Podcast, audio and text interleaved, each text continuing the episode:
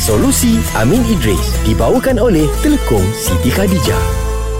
Eh Farah Uh, uh, tahun ni punya raya uh, Kalau lembu tu Aku nak ambil uh, Lima bahagian Ah, Lima bahagian. Empat kawan aku Yang dah meninggal Aku ambil satu je lah Eh tak boleh. Ni kan korban untuk orang yang masih hidup je. Dia ni pada pandai je kan. Ya Dia ke? kan. Tak boleh eh Ha, dia pun tak tahu Kau Eh, Sebab kawan dia kawan aku juga Oh ya ke? Lima Tak- tak- Masuk aku enam lah Enam Ah, bahagian ya, Ha. dah, Dua yang hidup Empat yang dah tak ada Okey, Ha, ha. tapi secara general orang selalu cakap Okey. uh, korban ni untuk orang yang hidup je. Hmm. Tapi dengan orang cakap tak bagus. Apa kata kita dengar Bro Amin cakap? Ah.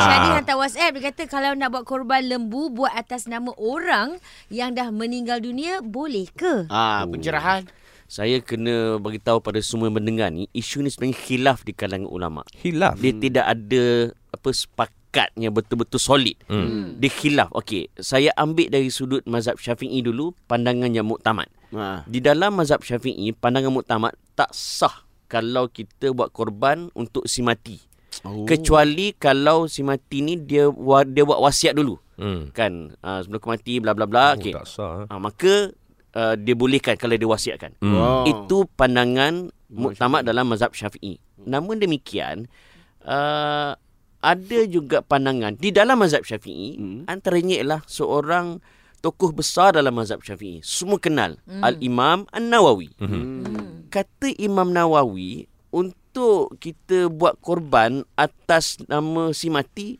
diharuskan. Okey. Boleh. Ini disebut dalam kitab Al-Majmu' kata Imam Nawawi kan. Walaupun dia tidak buat wasiat. Hmm. Ha, kesimpulannya macam ni lah kan. Bagi orang yang nak berpenda- nak berpegang pada pendapat uh, mazhab Syafi'i yang muktamad, Mm-mm. tak ada masalah. Hmm. Dia tetap boleh bagi pahala pada si mati iaitu dia buat korban atas nama dia, Mhm. pahala dia dia niat sedekahkan kepada si mati. Ah. Itu pun kalau ada pahala lah Ah. Ha, InsyaAllah ada pahala. InsyaAllah, insyaAllah.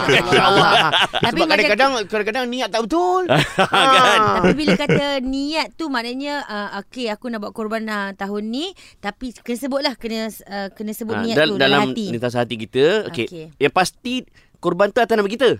Okey. Tapi kita kata pahala ni aku sedekahkan kepada arwah mak. Ah. Arwah ayah. Ah, okey. itu satu. Allahu Akbar. Tapi kalaulah dia nak ambil pandangan antaranya daripada Imam Nawawi Ah. Hmm. yang juga dalam mazhab Syafi'i Mhm.